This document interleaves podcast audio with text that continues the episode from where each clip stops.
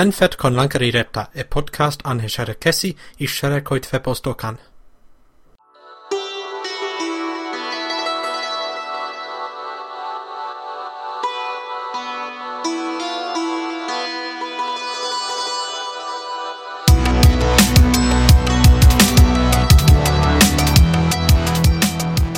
Welcome to Conlangery, the podcast about constructed languages and the people who create them.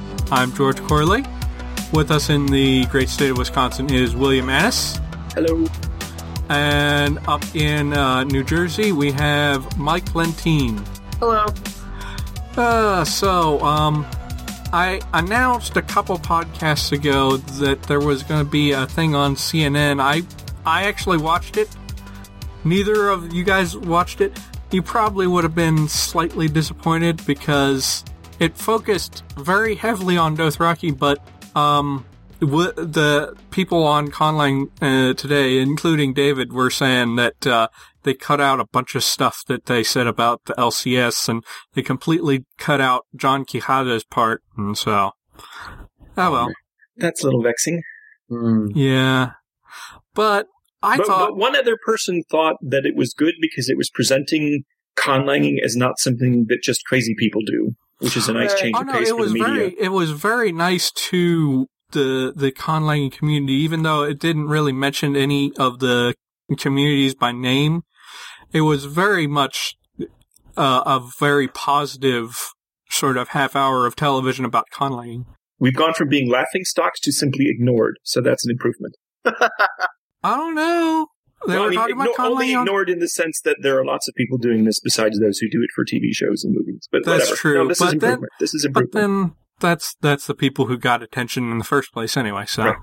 Right. um, so anyway, that that happened, and uh, there were there's a couple of blog posts up on the next list uh, site, but um, I'm hoping that they'll put some clips up or some Yes. extended interviews That'd but. I haven't seen that happen yet. Um, anyway, I will. Why don't we actually just plow right into our topic? Because we have a gigantic topic today.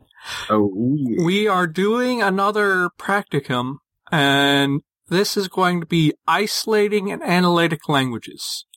Now, um, William, there's a reason why we kind of changed the title of this at the last minute because, uh, sort of we were going to say isolating before, but analytic is kind of, kind of dovetails into it, doesn't it? It really does. So I wanted to. So far, our most of our practicums have been practicum colon getting rid of X, where X is some feature, and I wanted to call this getting rid of morphology. Hmm. But I think that limits us too much. Um, and I was a bit sloppy in the terminology, and I just said isolating languages, which to me, I was interpreting as probably what we mean by analytic languages. So the difference between these is an analytic language is one where grammatical relationships are conveyed by word order, and an isolating language which has um, only single morphemes per word, yeah, Mm-hmm. or relatively low. You know, or or low. Right? Again, as is always the case, these Yes. things occur on a spectrum. Mhm. Yes. Um, and, and the reason I wanted to do this is because I recently saw someone posting, it might have been an old post on some Conlang forum or another, complaining about how uh, analytic languages had were very boring.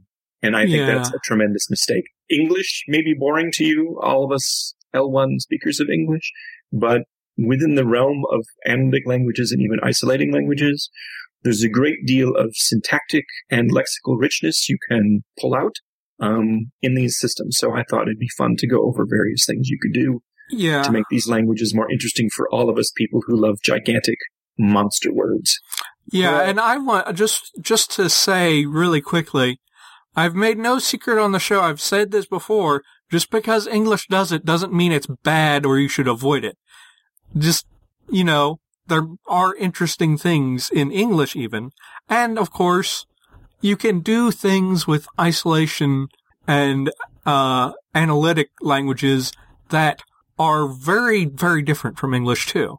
So Exactly. it's it's it's not like oh English falls in this typological category uh, let's not do that. Other, if you did that, you would never make an SVO language. That seems kind of stupid Mhm. to, uh, to cut that out of your, um, cut that out Your of your repertoire. repertoire. Yes. Yeah. Yeah. But anyway, why don't we get actually into the meat of the discussion here? So, um, what is the difference between isolating and analytic? And of course, they, they overlap a, quite a bit, but what is the difference mainly? Well, I mean, I guess I've sort of hit on this at the beginning there. Analytic is basically your word order determines syntactic rule, and an isolating language has to do with how many morphemes are in your words. Okay. Yeah, so they, mhm. Go ahead, they Mike. can overlap, but not always, is what I was just going to say. Yeah, I, I- I think often there's an overlap between these kinds of languages. So one of the classic example of, of an isolate, highly isolating, highly analytic language is something like Vietnamese, Mm-hmm.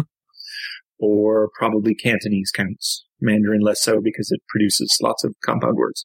Mm-hmm. Yeah. So it, that's that's where the confusion can come. English has a very is a very analytic language, but it's not isolating because we have lots of multi-morpheme words. Mhm. Impossible, unlikely, um, deliciousness. Uh huh. Yeah, we And- have we have quite a bit of uh complex complex derivations, but right, we don't have from multiple languages. we don't have that much grammaticalized uh morphology though. Right. Exactly, exactly. And in terms of being able to communicate certain kinds of things, I, I think part of this is purely prosodic. I think we're playing a little bit of a terminological trick. I think that it would be very easy to create a completely isolating, completely analytic language that was semantically identical to Navajo or Squamish or, you know, the natural language we talked about more than a month ago now, you know, Makah. Mhm. Um, it's just that the morphemes would be unbound. Uh huh. So, for example, Burmese is listed as an isolating language, but it has case marking particles Mm-hmm. rather than case endings. Yeah. So this is, kind of leads us into d- deep linguistic theory questions for, you know, late night dorm room discussions. What's a word? What's a morpheme? Where's the boundary between that? Um, I mean, you can Now- even have an analytic language that has noun incorporation, which is pulled off by way of word order tricks. Huh. Now, does it like I know um for suffixes usually they put, go on to all the words in like if you were saying I like books and chickens, both books and chickens would show that suffix if it were a suffix uh, that was showing the accusative case. But if it's a, a particle, do, is there a particle for each item in the series, or does it just go at the end of the phrase?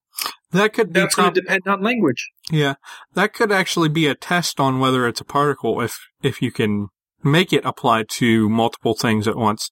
But then again, if it if it one one of the issues that I have in um in when you're saying that you have a uh like a, a case postposition or preposition or a case particle Mm-hmm. it seems it depends on the language how clear it is whether it is a particle or a, a an affix because um we were talking before the show about how Japanese some people talk about the case the the cases being marked by particles other people write them as if they're uh suffixes on the word but there's no way to test which one is true because the noun always comes at the end of a noun phrase and the particle will always follow the noun. There's nothing syntactically that can, can come between them. So exactly how do you make a test? Right.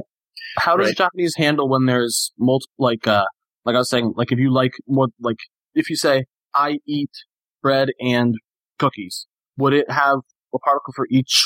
Um, That, each that might be, um, I don't know. because I know Russian, you decline all the nouns in there and all the adjectives, and I think German. yeah, you- but in you- Russian, yeah, and Russian just has suffixes. I don't know how Japanese works with that. Mhm. So I, I only have very, very limited knowledge of Japanese, but Hmm. if somebody could, could, uh, tell us, uh, how that works in Japanese, that might shed some light on the situation. But again, that's, that's sort of theory stuff. But I can I think it's worth noting that there's, there's some cases where you have fudge room where it's not, you can't even say whether it's an affix or a particle. Like William Right. said earlier, it's a spectrum, and it might be like saying, you know, where does one color end and the other begin? It might just be varying degrees among there, and it, you know, it's not really so important what what you call the thing, as long Uh-huh. as you know how it behaves and what it does for you. Yes. Right, right. And, and that's why I, I said earlier that I think the argument can be made that we're playing a terminological trick and that linguists are playing a terminological trick. And probably there are some theories of linguistics which would assert strongly that this is exactly what's happening.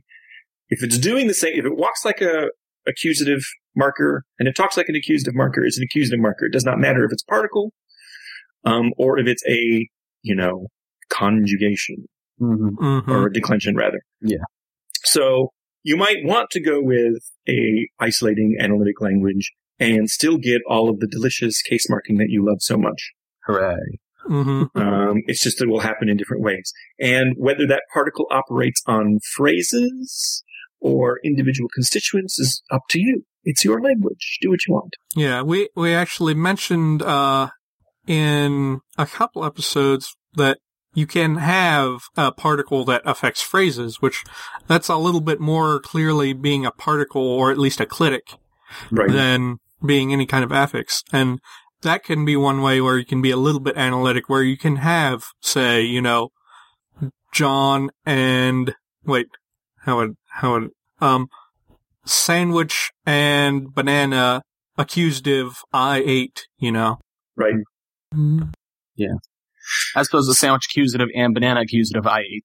Right. Yeah. And it embarrasses me that once I would have known the Japanese for that, but I no longer do. It has been a long time. So I think all is the uh, accusative marker. it is the direct object marker, yes. Yeah, Mhm. direct object. But whether you need two of them, I don't know. Someone can tell us.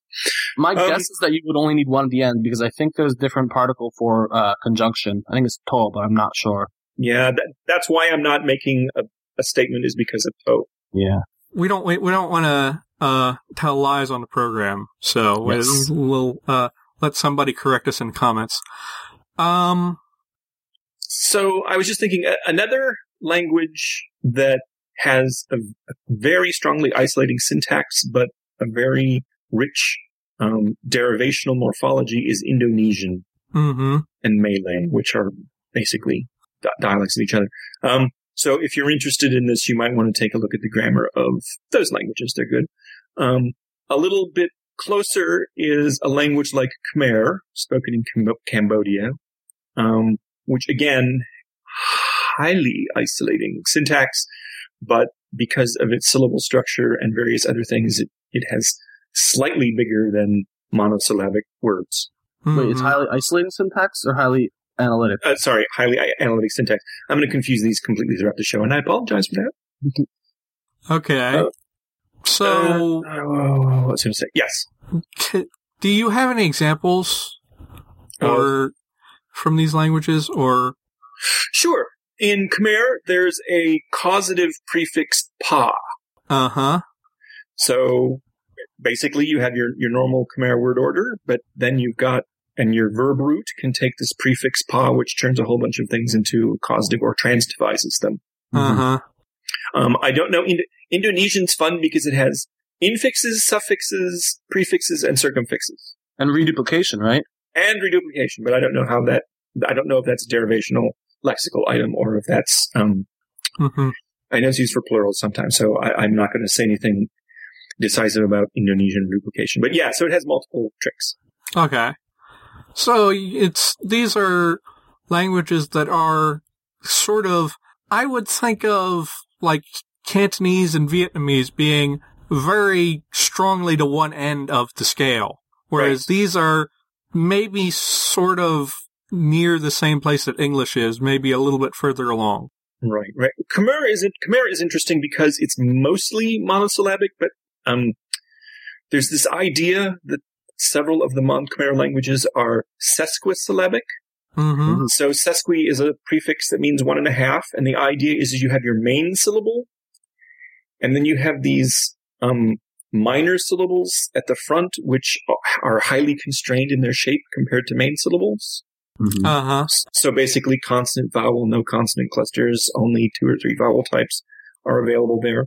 Um, optimality theorists cry when you talk about sesquisyllables because they insist that they're just syllables, but you know, Hmm. they're optimality theorists. Um, Let's see. Um, so you, I'm pretty sure a Google on sesquisyllable will get you only this matter. Now, it's worth saying that the reason we talk about this uh, monosyllabic thing is sort of as you proceed toward the most ideal of isolating and analytic languages, it seems, and I forget where I read this, but I'll see if I can find it. It seems like at the most ideal, you end up with something that's monosyllabic and very often tonal. Right. So With- those and and not just monosyllabic, Mhm. but with reduced syllable complexity. So I found one paper while doing research for the show which hinted that the full range of English syllable types, which is awfully large, was actually reduced um, as English syntax moved from synthetic to isolating. That's very rather that analytic- is rather analytic. surprising because Yeah. English it's still has awfully huge. Yeah we have hugely complicated syllables. Not perhaps not as complicated as some languages, but they're pretty pretty complex. Right? Not Georgian. Um, and, and according to this paper, it was reduced over time under whatever pressure it is about Yeah, isolating languages that push things this way. And, and it, in some sense, it makes sense that when you have elements getting squished together, that you're going to get larger uh, syllable structures. yeah. Is it, maybe it makes sense. I don't know. It's easy to come up with just so stories for these things after the fact. But um, yeah, it's sort of even a- a- if English was simplified, I think sort of the more ideal isolating languages definitely have si- similar, simpler, at least as far as I can tell. Because think about the most complex syllable in English. I think would be something like strengths, which has what three consonants, uh, a vowel, possibly a diphthong, and then two consonants and a coda. Whereas in probably most of the Chinese languages, you can only have as much as CVC. Um, there are plenty of isolating, no, yes, isolating languages, these monosyllabic varieties that have complex onsets. Okay. Uh, Khmer Um, definitely does. Uh huh.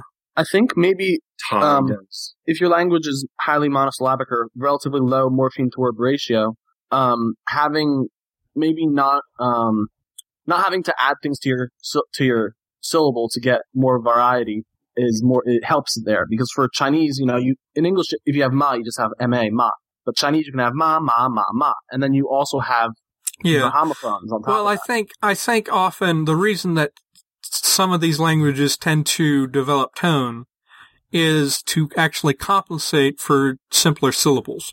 But I Yeah. think this this goes a little bit because what we're talking about is what happens as you approach the ideal. You don't have to go to the ideal isolating language. Nope. Indonesian is by no means an ideal. It has plenty long multisyllabic words all the time. what do you yes. mean ideal? Well, I mean, This sort of the, this sort of theoretical endpoint of highly mon- of mostly monosyllabic, high tone, very isolating, very analytic, Okay. yeah, which seems to be some sort of tendency, but we're getting a little theoretical now. yeah. It, Uh, it's it's it's a little bit theoretical, but the those traits seem to come together as you get more analytic, as you get more isolating. But it's mostly when you get into the the extremes of the languages that you end up with that sort of cluster of traits occurring, the cluster of features occurring there. So Well, um, can I just a quick question? Now, as we're talking about getting closer to, um, you know, isolate, isolating languageness or analytic language, um, perhaps what are we getting away from? On the other end of the spectrum, do we have the, uh, uh, agglutinative or do we have the synthetics? And do those languages have a distinct lower chance of this tonal happening? Do you know what I'm talking about? Yeah, I don't think it goes the other way neatly. yeah, I it's don't not. know. it- it- nothing in language is now ever a, a perfect sort of this will always happen if this happens. No, I just but- meant like tendencies. Like, is it less likely? I mean, I mean, I know, for example, Navajo Mm-hmm. has mind-boggling morphological complexity in the verb and is tonal. Uh huh. Oh, Yeah. I think I think you have to think of it more as it's more devel- likely to develop tones and to develop more tones as you approach this ideal of isolating. But Right. If if there is pressure truly in an isolating syntax, no, an analytic syntax, to simplify your word shapes, uh-huh. to- tonogenesis is driven by the loss of typically consonant codas. yeah. yeah. I think that's what happened with Mandarin, right? I think. Exactly. Yeah. Exactly. I Um, would although say- how it is that, that Cantonese, which still has consonant codas, has more tones than Mandarin, I don't know. But I think probably the the the main thing you have to say, not necessarily that um, tone systems are more likely as you get further along here, but the complex tone systems like Mandarin and Cantonese, where you have more than three tones, basically, Mm-hmm. are more likely to come as you get more isolated. Although Cherokee has um has a lot of tones and it it's quite a bit more synthetic, but I think most of the languages that are have like four or more tones are probably toward the isolating end. Mm. Again, this is a tendency, this is not a rule. English is stress accent, but sort of partially going towards the isolating yeah, I'm, I'm, I'm, I wish I could remember which one. I know there are some highly tonal languages of Mexico that still have a pretty rich morphology. So, Yeah. Mhm. So these, yeah, these are all just tendencies. We don't, it's, it's, it's statistical tendencies mainly that we're talking about here. which means that as a conlanger, you are free to break any of them that it abuses you to break. Perfectly true. That's absolutely true. You can do whatever you want. It's just, you know, these are the tendencies. In All right. natural natural languages. If Yes, you, yes. if you want to ape Chinese, then, you know, you know what, what you're getting into. If you want to break all the rules, you know what you're getting into. That's all we're saying. So, are we ready to move on? Yes, yes, we talked way too long on that. All right. So I wanted to talk about some of the fun things you can do syntactically that English does not do hmm um, within your analytic syntax. For example, verb chaining, sometimes known as serial verbs, are an extremely rich and powerful tool to fake things like aspect, hmm um, certain kinds of adverbial satellites, and it can even be used to fake lexical items. Hmm So, for example, in a language like Yoruba or um, Nong, which is a language of Vietnam, you do not go out and say, I killed a rabbit for dinner. You say something like, I strike kill bunny. Funny enough, the exact same thing happens in Chinese. Chi- well, let's get, let's say Chinese for a moment. Okay, well, let's, okay, l- l- You might not much about Chinese. Ne- you might not need a separate verb for bring. Uh huh. You could say, he take book come, he take book go. That's true. That's cool. And right, so spend some time looking at languages like Yoruba, Lao, Thai, Khmer, and you see all of this interesting, subtle lexical richness you can get, which is not just producing an English dictionary that produces other words that have the same semantics. Much complexity can be had with these.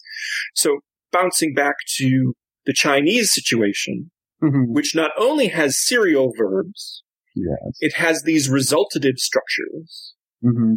So, for example, right. right. So, my favorite example from Mandarin class, and a phrase that you can use anywhere in China, is "ting bu do."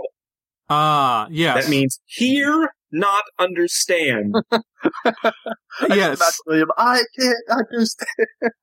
and it, it's it's actually that's literally how it translates. It means that you cannot you you are hearing somebody, but you don't understand them.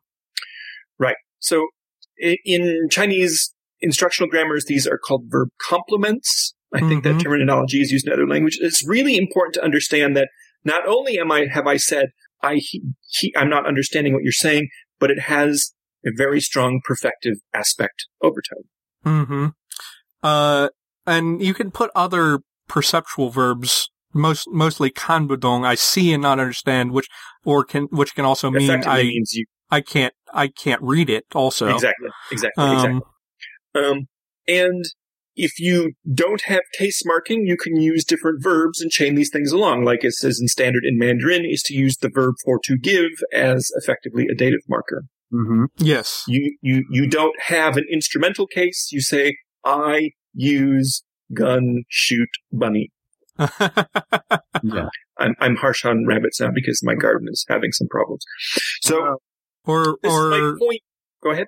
um, or you even have things like uh, well, songeni, I give a gift, give you you sort Right. of things that in translation seem redundant, but is interesting. and allows you to develop all sorts of interesting subtleties. Yes. Mm-hmm. And it, it does seem to be that isolating languages, and I'm definitely isolating here, I'm talking about not just analytic, isolating languages have a partiality for verb chains because they come up in languages like Chinese and Lao and Khmer, but they're also very, very common in parts of Africa where another isolating analytic hotspot in West Central Africa with things like Yoruba and all of the Gbe languages like Ewe and all of those. Hmm, that's interesting. Um, syntacticians like them Um, Okay. for the reason that I, I think that they're still pulling out their hair to figure out what exactly they're doing. uh huh. What it means is there's lots of free papers Uh-huh. available on the internet. So if you want to grab ideas, it's easier for you to find material to look at to get you an idea of the full range of possibilities, which we don't have the time for here. But really, a, a tremendous richness um, of lexical subtlety, of um, uh, aspect tricks that you can do, case marking tricks you can do just by chaining verbs together. So, Awesome. Yeah. Mhm. all right. So, have we covered that topic? Do we want to say anything else about verb chains, serial verbs? Oh yeah. I think we've covered it. If, Right. if people want to learn more, they can look it up.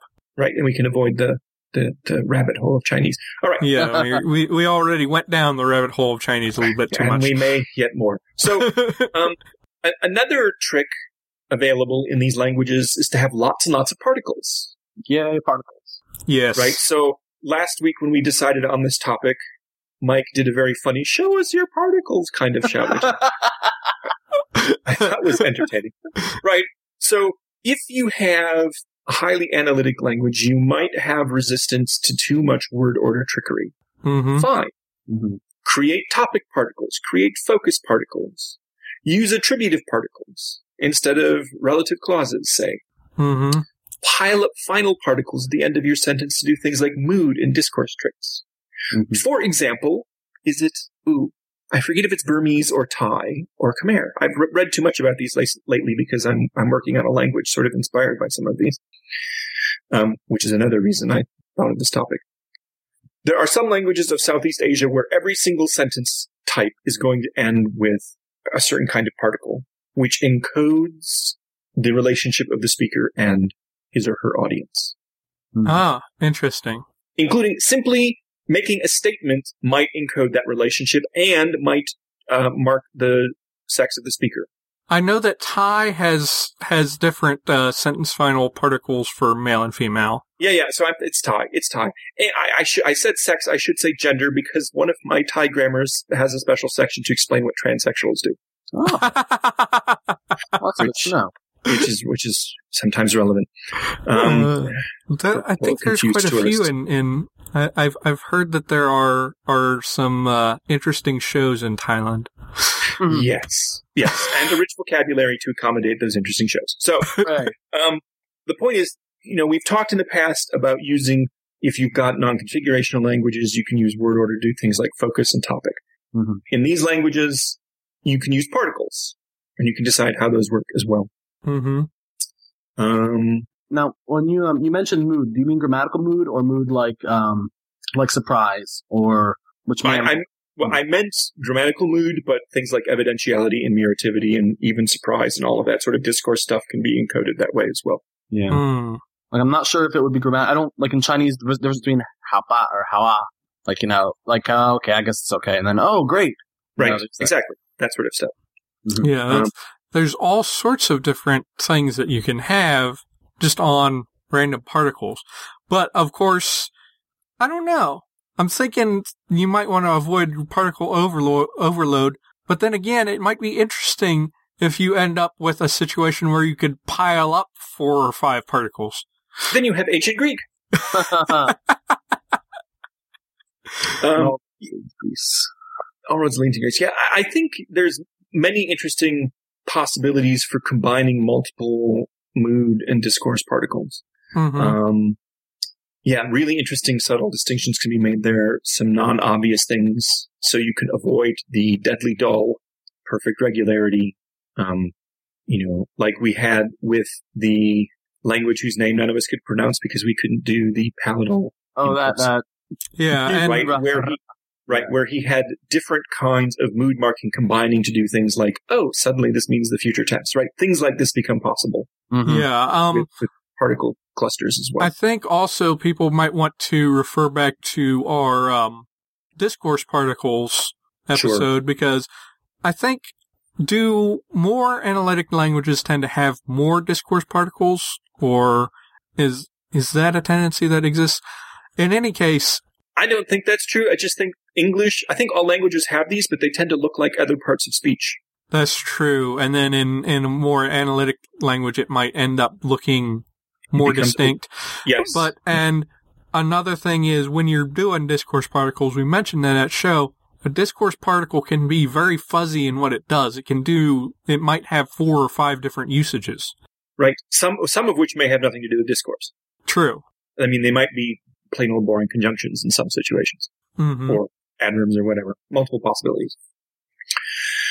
All right. So the next trick you can play in a highly isolating language is when all of your words are one, or mostly all of your words are one morpheme, it is really easy for nouns and pronouns to merge as a class. Uh-huh. So that, for example, back to Thai, has dozens, literally, dozens of pronouns, Mm-hmm. which you pick and choose depending on the appropriate social context. Right? There are multiple ways to use the first person pronoun I, and it will depend on who you're hanging out with and who you're talking to. hmm So really interesting stuff can be done there, I think. Hmm. Isolating languages don't have to take this role or don't have to expand this way. Like Yoruba is another mostly analytic, isolating, like, uh, is it isolating? It's more analytic and somewhat isolating. hmm Um, it has its own rather synthetic looking pronouns, hmm which have more complex morphology than a lot of the rest of the language, frankly.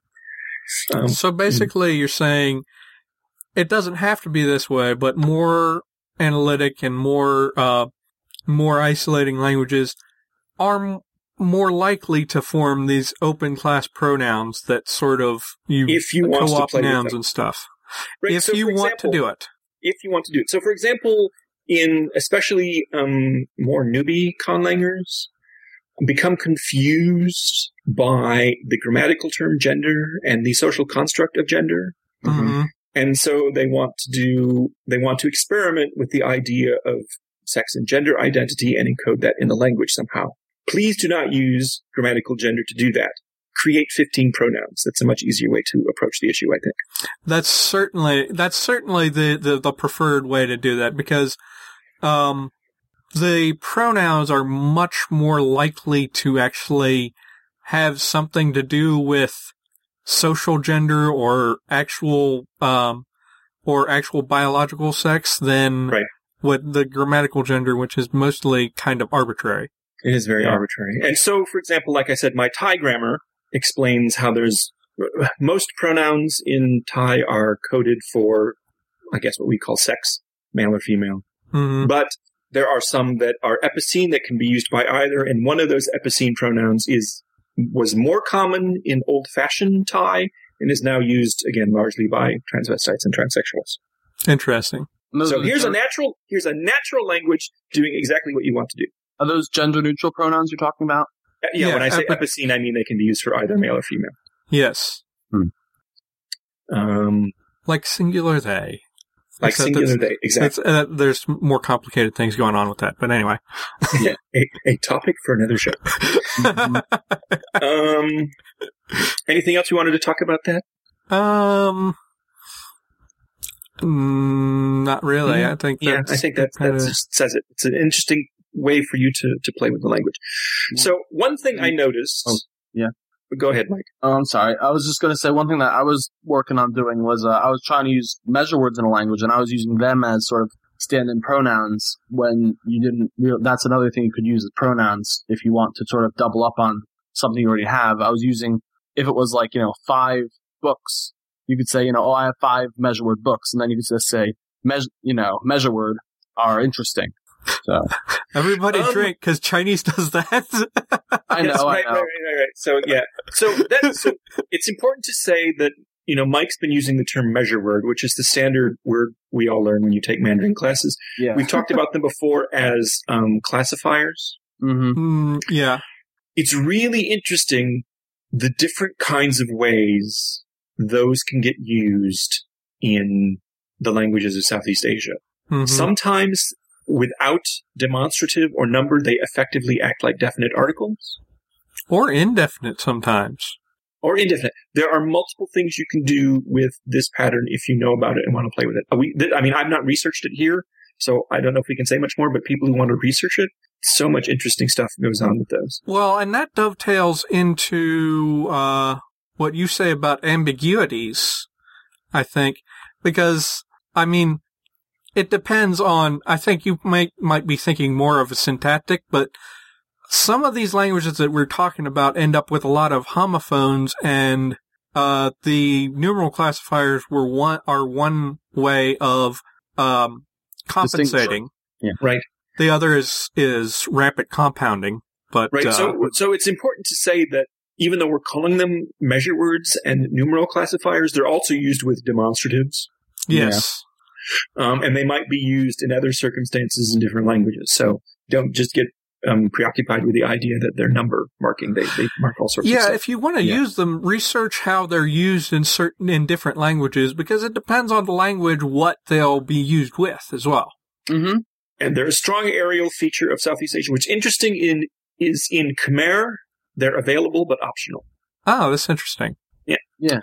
You don't run into Uh, that often. often. Is that So- kind of like in English? Like you could say either, you know, well, I guess because English does have a, a lot of those words we just don't use them, like a murder of crows or Well, uh, we we have the where they are often necessary in English for collective nouns, but like specifically we talked about on that particular episode on numeral classifiers, we uh we talked about uh head of cattle because Yeah. cattle is collective. You can't Mhm. talk about one cattle; you have to talk about one head of cattle. But that's that's getting real way down that rabbit hole. I think people could can actually go to the episode. Did we talk about, is it specifically numeral classifiers or is it under the numerals episode or something? it was not the numerals episode. It was the first one. It was the first one you did. I was the, not there for that episode. the very first one, yeah, I, I called them measure words and I did it, but it was mostly about Chinese, but I think we've talked about it in other episodes. Yeah, I mean it comes up in multiple situations. Yeah. Anyway, go listen to our earlier episodes. Um. Uh-huh. Anyway, so popping back, um, while looking at stuff for this show, I did notice one or two papers reference in languages that have no case marking or roll marking particles. Uh huh. There is a very strong statistical tendency for that language to be SVO. Huh. That Again. makes a whole lot of sense. Not required, but very, very common. That makes a Um, whole lot of sense to me because it's makes it much easier to tell which word is which. But Now- why SVO and not some other order? now I. have Oh, I'm sorry. Were you sorry? hmm George, why why SVO as opposed to any other random word order? Well, because you put the verb in the middle. I guess OVS could serve the same purpose, but SVO subject before object is much more common. Sure. Um, the that it's why in the would, theory why would again. why would S why would SOV be worse? because hmm. Right, Well- that's the part that confuses me. I can't come up with a situation why this pressure would seem to be the case, but it is. well, I, mean, I don't know if you if say if you had you can have uh, nouns be used attributively on other nouns. hmm that could make the uh, SOV too ambiguous. Okay, okay. So that moves us into the next topic, which I'm saying here that ambiguities, when you have dropped a lot of your overall marking morphology, are real but non-fatal. Uh huh. That's good. Um, and plenty of languages deal with these all the time. So uh, one language is called Nung, which I keep mentioning because there's a free grammar available Mm-hmm. online, in, in which it is a strongly head initial language. hmm So demonstrative pronouns always come after the noun they go with. Mm-hmm. So it's not this dog, but dog this. The point is that means that relative clauses follow. Uh huh. So this dog I saw yesterday was barking.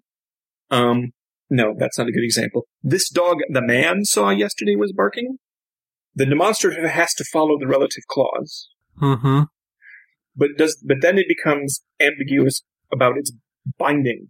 Mm-hmm. Is it binding to a noun within the relative clause, or is it binding to the head of the relative clause, or Yeah. to the head? Yeah, to the head. Right. So that's a real possibility, and yet somehow the Nung all manage. Khmer is extremely loosey goosey about verb transitivity and its pro drop, Mm-hmm. and yet somehow they manage to communicate effectively every day. So do not become obsessed with ambiguities that you can't show would happen in normal, natural conversation. hmm Mm-hmm. An, an isolated sentence can always be shown to be puzzling, but you know, think about context. Yeah. There's, uh, yeah, ambiguity. Ambiguity is not as big a. We've actually con- been thinking about doing a whole episode talking about ambiguity because the thing is, all languages have ambiguity somewhere, and it doesn't harm communication that much. Right. Except maybe Because- Lojban, but right. 'cause so much else comes through context and et cetera and so forth. Right. yeah, it's It's true. A, a different show. Mm-hmm. Um, and I guess the, the last thing I just wanted to mention was there are a few hotspots on the planet for analytic, um, and isolating languages, and those are Southeast Asia and West Central Africa. Mm-hmm. So Yoruba and the Be, GBE family of languages. Um, and, and plenty of these are well, reasonably well documented online, so you can, you know, do some good research and get some good information about them.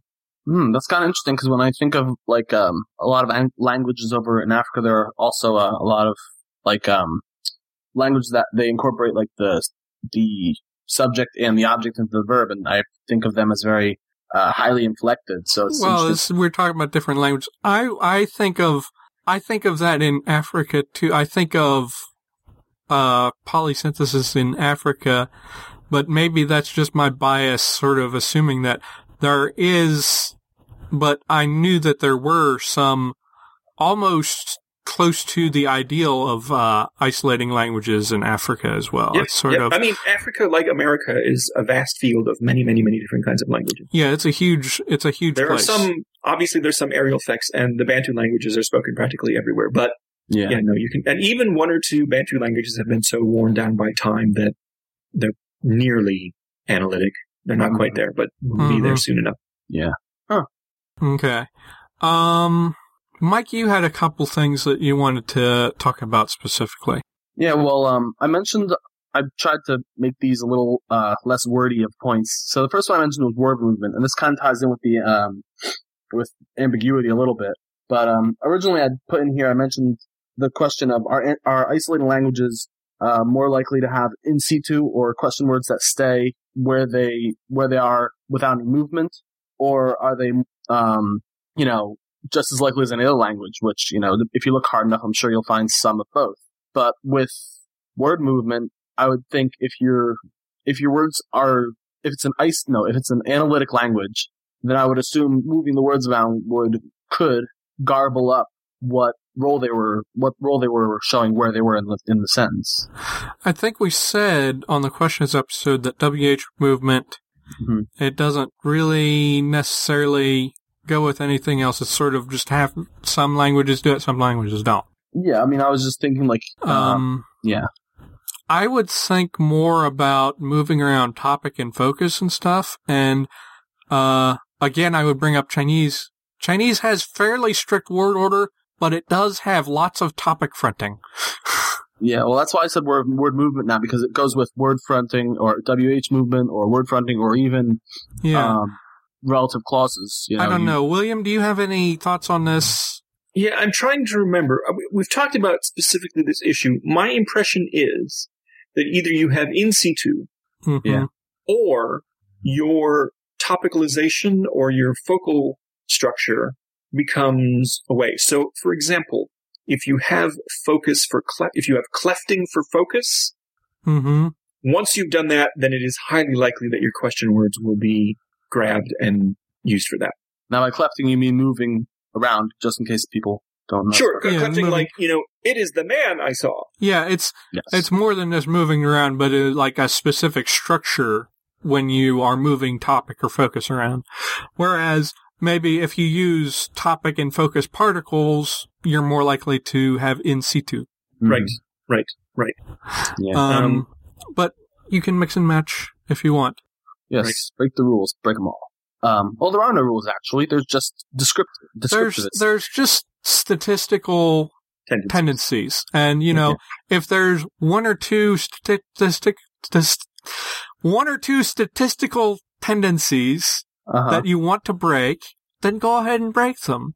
well, I think uh, breaking implies that your language must be a certain way, but it's your baby. It's your creation. Yeah, well, I mean, there's probably a language that does the, because anytime you have one of these tendencies, there are a few things in language that are, that seem to be absolutely universal. At least nobody has found a counterexample for. But Yeah. those are very, that's a very small set of things. Most of these things we're talking about are statistical, uh, tendencies that there's plenty of languages that don't follow those. It's just, Mhm. you know, generally. So you're making one language most of the time here. We make one Yeah. language at a time. So if there's one that you want to go against the grain, then go, just go ahead. Yeah. Um.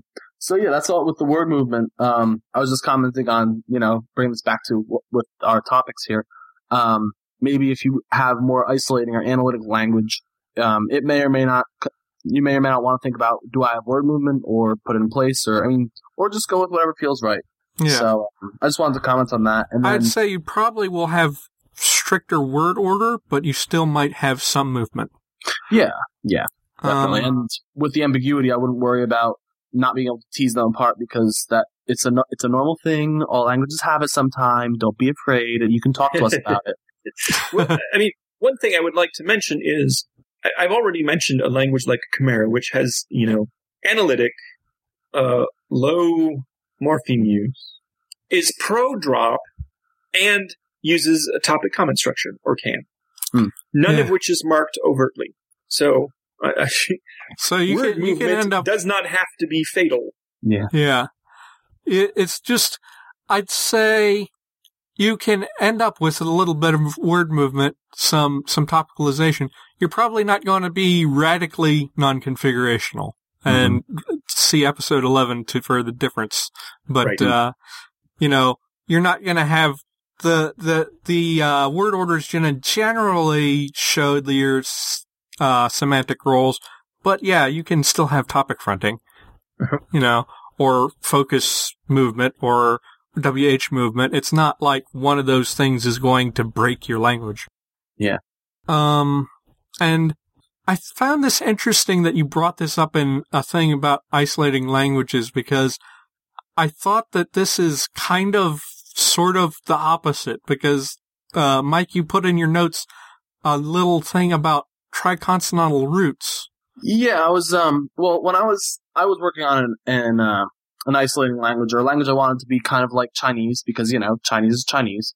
Um, but I wanted I was thinking about um I ways to build your lexicon because if it's isolating, Mhm. there's only a certain amount of of syllables that you have, and they start to look similar after a while. So, um, which you know happens. But anyways, so I thought about languages like the Semitic languages where they have these, and I don't know any, so I'm my knowledge of them is very very limited. But basically, I think that there are th- tr- uh, roots that are composed of three consonants, and by interchanging the vowels that are Yeah. interspersed among them, you can get different, um, de- derive different meanings from them. I Um, think, yeah, the, I think you have the basics of it. I think there's affixes and stuff with it. William, you know a little bit more about this. can you have maybe a little bit of an analytic language that still has triconsonant roots? The thing is, I think of triconsonant roots by themselves making something classified as fusional. Uh, right. So the theory people talk about non-concatenative morphology. So I definitely think the triconsonantal root system, as typically used in Semitic languages, is definitely um, synthetic. But mm. there's no reason for you not to use a system like that to generate vocabulary, but still have a analytic syntax. Yeah, and that's mm-hmm. okay. So, so could you say instead of instead of going all out the way that the uh, I think those languages often have sort of uh, some grammatical encoding in the in exactly, the exactly, yes. in the vowels. Pretty, but if you just had a pattern for noun, a pattern for adjective, a pattern for verb, or whatever word classes you have, could you do it that way? Maybe. Sure. Yeah. Now, um, one thing that we were mentioning about the, when we were talking about the difference between analytic and isolating, um, I put a quote in there about um, Indonesian, which we said was very has a lot of different derivational morphemes. Um, the analytic language wiki says that, for example, Indonesian only has two inflectional affixes, but about 25 derivational morphemes. So mm-hmm. that's one example where you can definitely have a very rich derivational side yeah. of it, but uh, then for your inflectional, be a little more analytic. By the way, we should mention this because this is important to this topic. So derivational basically makes a new lexical item, a new word. Yes. Whereas an inflectional morpheme marks some grammatical property, uh, like, you know, it might be a plural marker, it might be a case marker, it might be something else. Um, but it doesn't, it doesn't change the core meaning of the word. Whereas it it's important to say that these inflectional things don't ever occur by themselves. Mm-hmm. mm-hmm. Yes. So, uh, so, so one thing I want to mention about word building, mm-hmm. even in languages that are considered highly isolating, some mm-hmm. of them cheat. Mm-hmm. Vietnamese has a number of compounding elements which simply cannot ever be used by themselves. Uh-huh. Uh-huh. And yet are very productive in producing new multi-word lexical items. Yeah. So, you know, you can still have derivational morphology in a language that calls itself isolating. You just won't be using that syllable as anything else in the language, but it will be usable to produce new kinds of words. Which is also important. Right. So yeah, other than those, um, that's, I think that's all the notes that I put on there. I'll just do a quick check. Yeah. Um, yeah, that's all I really just had thrown that we didn't touch on already. Because we touched on a good bit. I, I really love the Vietnamese derivational system because it has two competing things going on. Mm-hmm. First of all, we have Vietnamese, which is a Austroasiatic language in its own family, and it is strongly head initial, but it has been under the influence of Chinese for so long that it has a tremendous number of head final compounds in addition to the native head initial compounds. Mm. So you mm-hmm. have a very confusing situation typologically where you have compounds that can be either head final or head initial. Wow. I just like the, the whole mass of confusion of that. Yeah, I'm looking at the Vietnamese, uh, wiki, wiki, Vietnamese language wiki right now and it's, whew, yes. Uh, looks like lots of fun. yeah, there's a, there's a, there's a Vietnamese morphology page on Wikipedia which has a whole bunch of stuff for the, the compounds. Mm-hmm. Um, and again, this is where we're playing a terminological trick. You know, they might, they're written as separate words. They might count as separate words in terms of prosody, but they can't be used by themselves. Some, I mean, some of them can be used by themselves, but others cannot. So there's there's all sorts of again, like we said, there's you have you can have all sorts of deep philosophical discussions on what is a word, what what what constitutes a bound morpheme or a free right. morpheme. There's all sorts of stuff going on here. mm-hmm. And and that was my whole point. Mm for having this is you can have just as yeah. much mind-boggling yeah. subtlety and complexity and confusion in isolating and analytic languages as you can in heavily polysynthetic, you know, 15 syllable word languages. In fact, I think probably the most interesting thing about isolating and analytic languages here, with an isolating language, generally you don't really know where the word boundaries are. It's Mm, just kind of confusing. and there's, it's there, you don't have any good tests sometimes to tell whether something is an independent morpheme or not. So it can be a little, that's, that's why, that may be one reason why that, that Chinese counts by characters instead of words for a document and things like that. yeah. Um, anyway, I think that is, I think we have gone on for a very long time on this topic and given people a few good things. Do you want to give people homework to make an isolating language? Ooh. I mean, we could, if people want to, I would be more than happy to see that. And if we get something as magnificent as the last one, but by a different person this time, um, that would be fine. I just, the next time you're thinking, you know, spend some time looking at these languages. There's a great deal of really interesting stuff you can do without producing words of 72 syllables and a tremendously gigantic consonant inventory. yeah, Mhm. not that not that there's anything wrong with that either. It's no, just I'm not saying that. I do and love those as well. But Yeah. I think I think I- I've seen too many people bad mouthing isolating in analytic languages. I Mhm. think the main thing is we're saying that there's sort of a bias in the conlang community towards the more synthetic languages, and we want people to use the the full spectrum of what's available for language. Sure. I mean, I have no idea. There, you know, if there were lots of Navajo conlangers, maybe they would make only isolating languages just because it wasn't like their native language. So it's possible there's a bias among English speakers to go for these really rich morphological. I, I sometimes think English speakers have morpheme envy. Yeah. I think, well, my, this is going to be my last thought on this. I think actually, because we are art langers, hmm art langers probably have this bias more than I think ox auxlangers probably go more isolating because, That's probably true. That's because probably it's true. easier.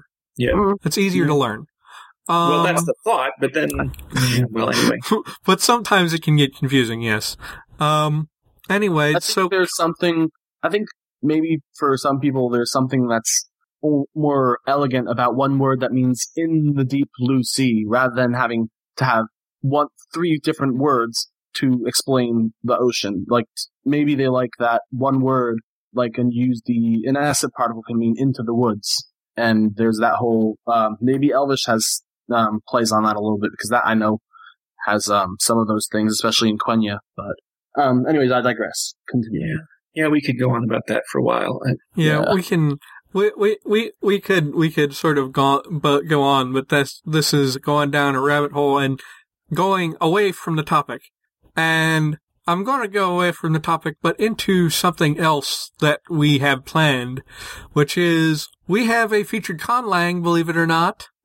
Uh, so can we move on and talk about sure. Absolutely. Yes. Uh, Tyla? Is this the Tyla? I think so. Okay. Um, It's a bit upsetting because at no point are we told where a stress accent goes. oh, that is, that is a problem. It's okay. No judgment. No judgment. It'd be nice to know. well, okay, we are, we are critiquing this, but so it's valid Okay, to so point maybe- out that he did not, uh, bother just to, just tell us. Just tell us. I don't care where it is. I just want to to know. tell us. I mean, it's, it's, um, so we actually scoured the internet to find an isolating language to go with our topic. And This this is is surprisingly hard. Yeah. Mm. This Yes. is I mean- somewhat isolating. It's not, it's not, it's not near the ideal, I would think, but it's, it's isolating to the point that it's interesting. Analytic. And certainly it is analytic. oh, I, um, analytic, yes, definitely. The the problem is there are some is- okay, so we found one isolating language, but it was one of David Peterson's, and we've already talked about his languages, so we can't do that. Um, I mean, we could eventually, but I think we need to do more shows before we start re- going back to the same language inventors. Second, there are one or two others out there that are quite large, but are also quite peculiar in some way. Uh huh. They make no aim at naturalism at all, and we tend to focus on naturalistic languages, so they didn't Mhm. fall into our purview. It's always kind of, uh, difficult to deal with it. So Right. why don't we still kind of go through the same way we always do, starting Okay. with fairly simple phonology, I think. Well, Um, I don't believe that. It has eight vowels they show there, but It has eight vowels and 8, 9, 10, 11, 12, 13, 14, 15, 16. It has, I think it has a complex, not modest. no. No, mentions- okay, no. Okay, I was wrong because the way it's presented here, I was not thinking of how many it are actually here. Yeah, it's it's not a complicated phonology, but it's not that it's not really that simple. Um, Well, it shows. I'm I'm curious. It says there are five vowels, but then it, there are eight there. I don't know if maybe the rounding is a uh, is an allophonic variation. Or, uh, No, the, the exact sentence is, it's kind of funny, there are five vowels which are not centralized in any syllables. that makes. But So he listed eight, centralization.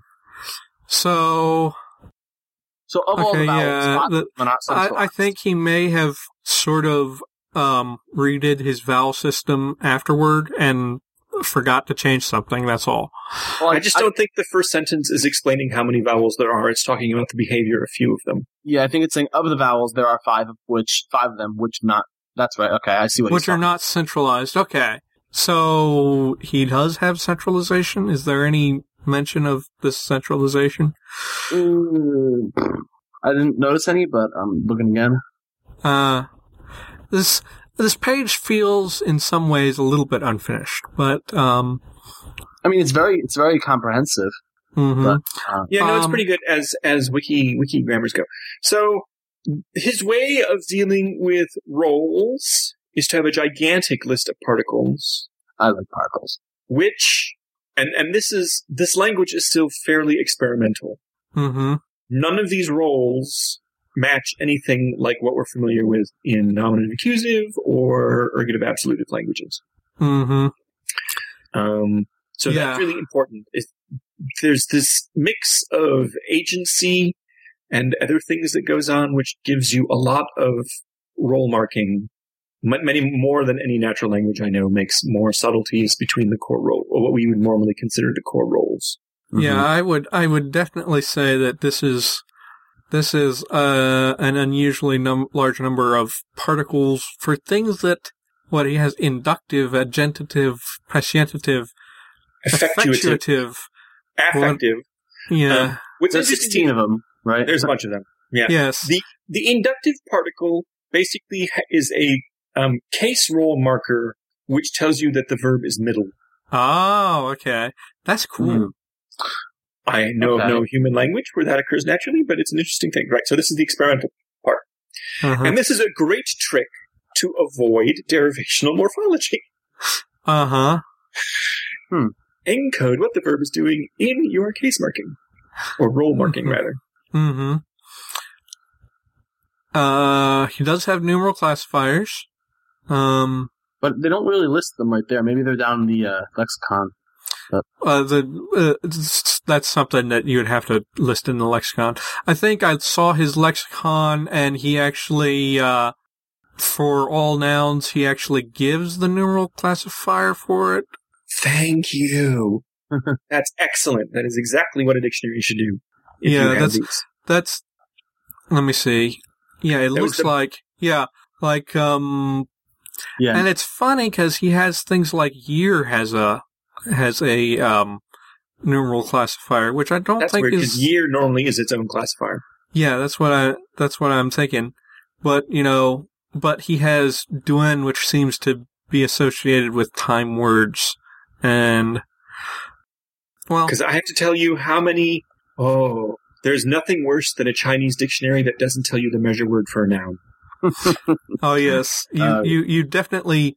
It's it's very important if you're doing numeral classifiers because basically that's the way that that's the way that when you're doing translations you will yourself will know it because they are generally attached with some logic behind them, but with often sort of a uh, how do I say it? um sort of a little bit of arbitrariness. So yeah, it's definitely Right. If you thought it was hard in French class telling the difference between masculine and feminine, wait till you have dozens of classifiers to memorize. definitely. Yeah. Um. What's nice about all of these particles, which the author calls functive particles, is there. I don't always understand them, but there are lots of examples. yeah. That's good. Yeah, well, hopefully you can actually uh, figure it out. He has ooh, um, five moods. That will make George happy. Yeah. Um, Hear the wheels turning. yeah, well, I he doesn't give much examples of how they interact with things and such, but uh, that's so he has a. Uh, I think it's a he. I don't know who the author is. Yeah, Um, they.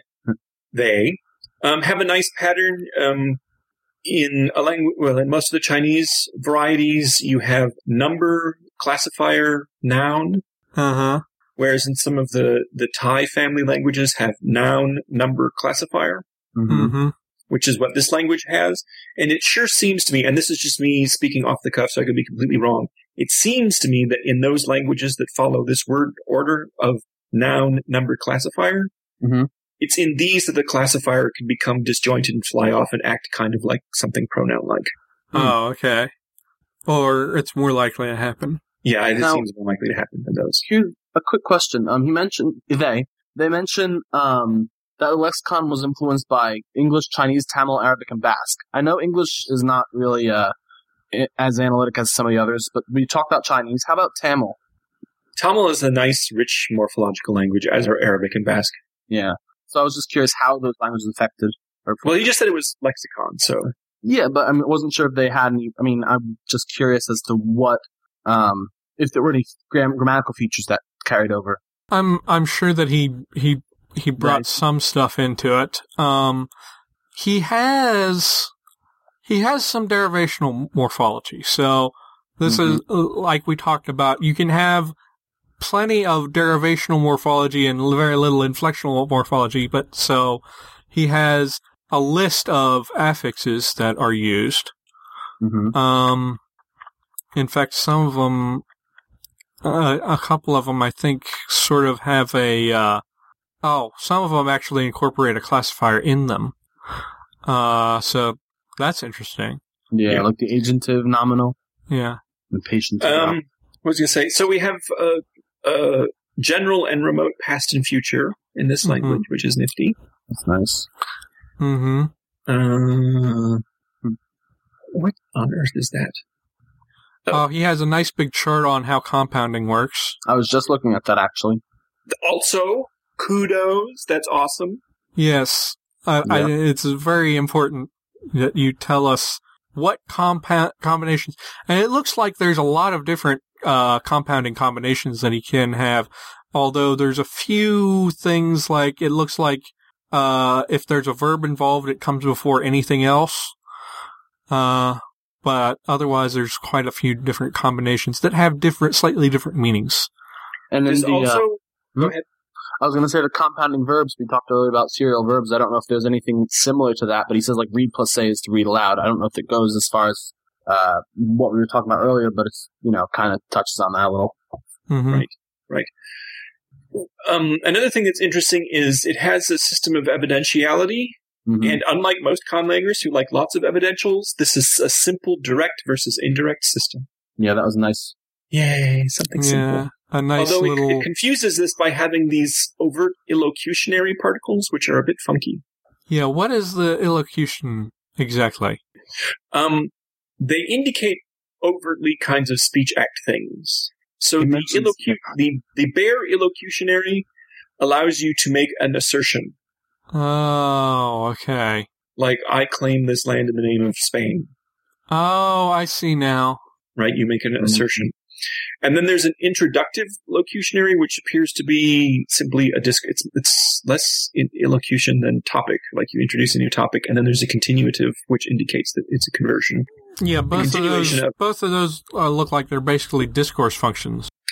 Frankly, they look like switch reference systems. Hmm. Okay. Yeah, it mentions except highly- except except Oh. operating at the level of um, discourse rather than grammatical roles. Okay. And now I see the, I see below that the evidentiality. He has just the plain direct and indirect. That's, that's nice. Although both of them are overt.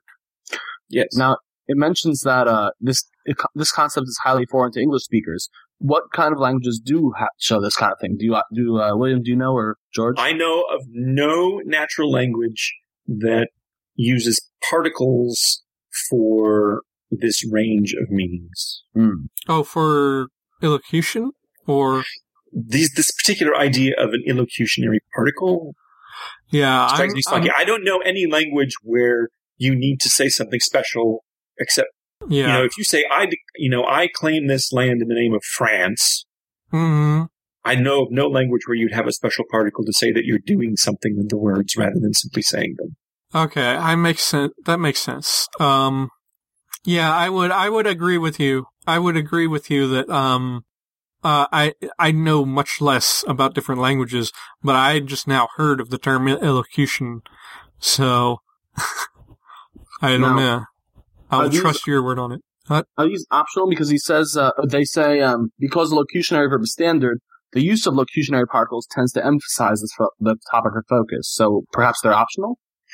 Well, I'm confused. I, I'm hoping they're optional because otherwise they're going to um, sort of load up your sentence with particles. Um, Yeah, there's already overt evidentiality. There's already a bunch of Yeah. There's a bunch of different particles that uh, end up in the. Um, if you look at the sentence structure, it's sort of interesting. Yeah. But the introductive locutionary and the continuative locutionary, like I say, just sound like switch reference systems, which plenty of languages do have. Mm-hmm. Although this is less switch reference than switch topic, which is an interesting idea, and I don't know if there are natural languages that have this as systematically as this language does. It's a neat Mhm. idea. It's interesting. It'd be fun to play with. Hmm. Hmm. I mean, it sounds something like it sounds like something tremendously useful in narrative contexts. And perhaps this language uses a lot of narrations and you know um, didactic stories and all that. Well, who knows? Who knows? Yeah. it's hard to tell from the example sentences if that's true. It's possible that he. Um, well, let's see what. The only things he has a few. Oh, he has like a conversation in his Yeah. translations. That's interesting. Um, Some of the derivational elements are interesting. I don't. Some of them surprise me, but you know, there's a lot of interesting ideas here. hmm mhm. Uh, what was I going to say? Oh, there was something tremendously funky about the participle. Mm-hmm. Okay. There's one quite far down the list. The participle, participial adjective etson. Yeah, I see that. The examples are both active and passive, Oh, yeah, I see. so that's quite confusing to me. Maybe it would um looking at those particles for the showing what the role is, perhaps that would clear it up. Like if it was um the But this is an adjective, not a verb. Mhm. hmm But I don't. I I don't know. We don't have a list of word types clearly distinguished. Do yes, we do. Adjectives and adverbs are the same class, but they're not particularly verb-like. So yeah, I don't know how you would relate them. hmm Hey, maybe it's ambiguous and uh context leads the Yep. way. That's quite a thing to leave to context, but sure, absolutely possible. Yeah. hmm It's, I think it's a very you know You can you can it's nice. arrange things so that it work. Um, I don't know. This is kind of uh, this is not a very long doc- document, so I can't really find any other things. I guess there's all these um, there's particles for actually more than just comparative superlative. There's equative and excessive as well. Mhm. Um, that's interesting. What is this? Oh, there's interrogative pronouns. Yeah. Well, of course there's interrogative pro- pronouns, but there's something interesting going on. Oh, there's, you sort of combine them with, you combine this, these bare roots, Seiya and Kami, with other things. So That you're, is kamu. yeah. Kamu, Kamu, okay. Now is oh yeah the y can, the y can be a, sem- a semi vowel I think or glide. So, like, who could be translated as Minsea, basically, what man or which man? right? Which is a beautiful bit of uh, that's less. I always confuse these. It's isolating, producing Yes. your correlative like things out of these combinations. Yes. Yeah. Um, Like I have found natural languages that do not have here and there; they just have this place and that place. that's awesome. It is awesome. I I would have again a few weeks ago would have thought that was a little hinky, a little unnatural, but nope. Sure enough, natural languages do it.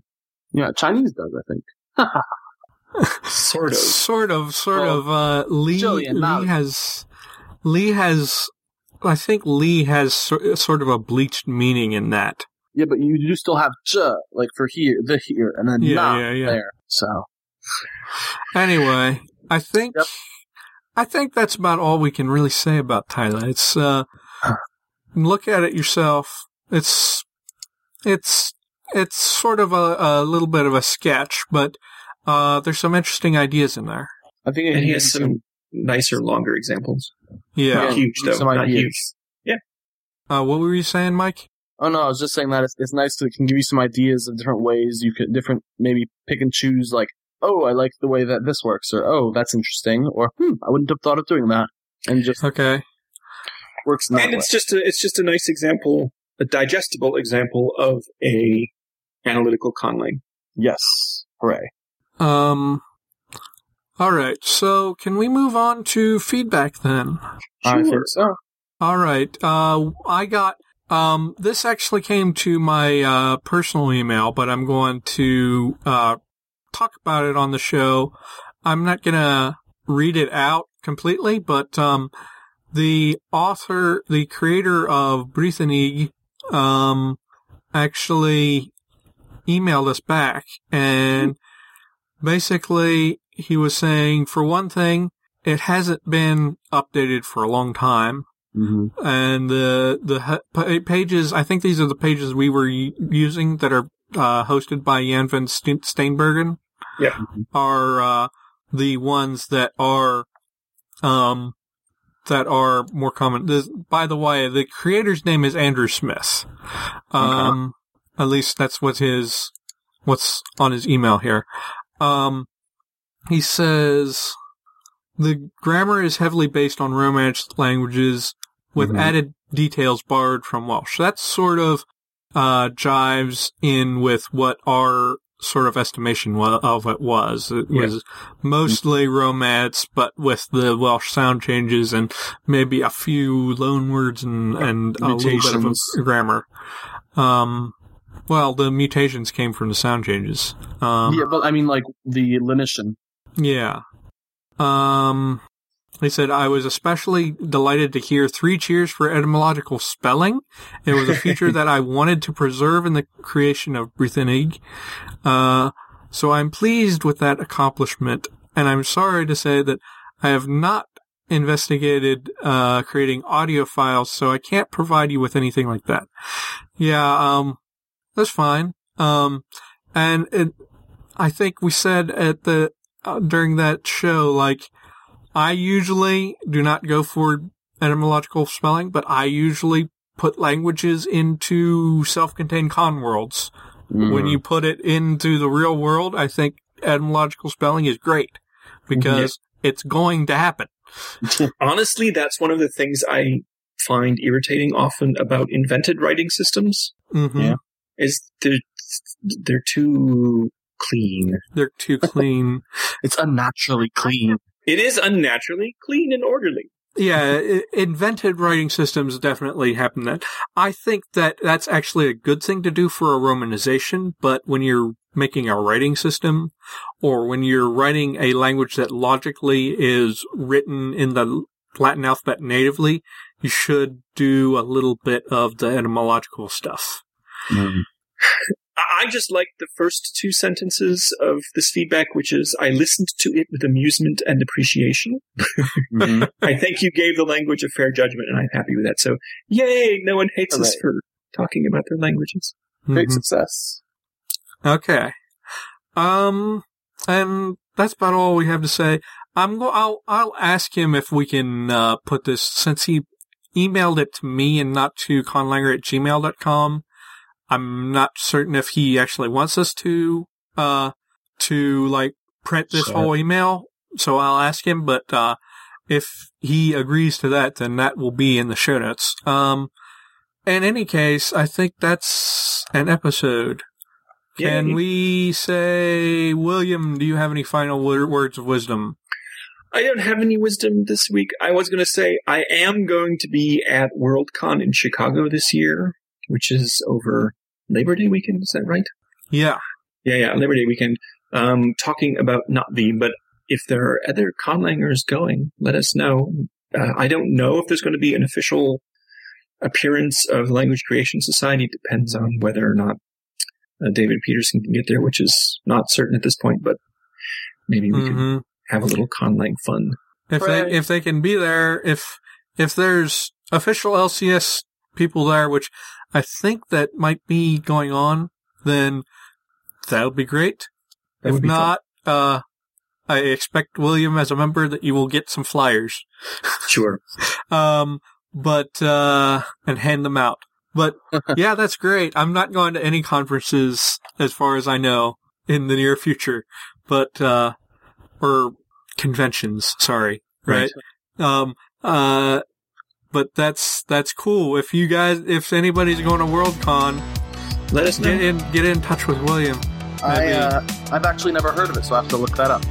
Yeah. Uh, and, uh, They're the people who give the Hugo Awards. yes. Anyway, Uh, oh, lots of lots of sci-fi people will be there then. That's, yes, it's absolutely. I'll great look into place it, and if I can manage, I'd love to go. yeah. Um, Mike, do you have any final words, wisdom? Um, no, pretty much just try crazy things and see how it works. And best of luck. Keep conlanging. And I'm going to say happy conlanging. You have been listening to Conlangery. You can find the show notes for this episode and all previous episodes at conlangery.com, including links to our featured conlang and a few resources to help you make sense of today's topic. You'll also find links to subscribe to us on iTunes or through other podcatchers, to our Twitter, Facebook, and Google Plus pages, and a whole lot more. Questions, comments, and suggestions may be sent to conlangery at gmail.com. You can also submit those translated greetings we play at the top of the show or conscripts to display in our header.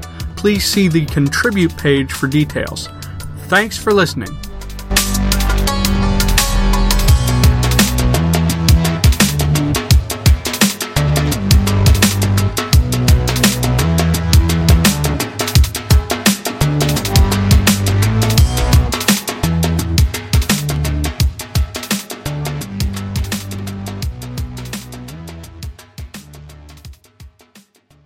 A very strong statistical tendency.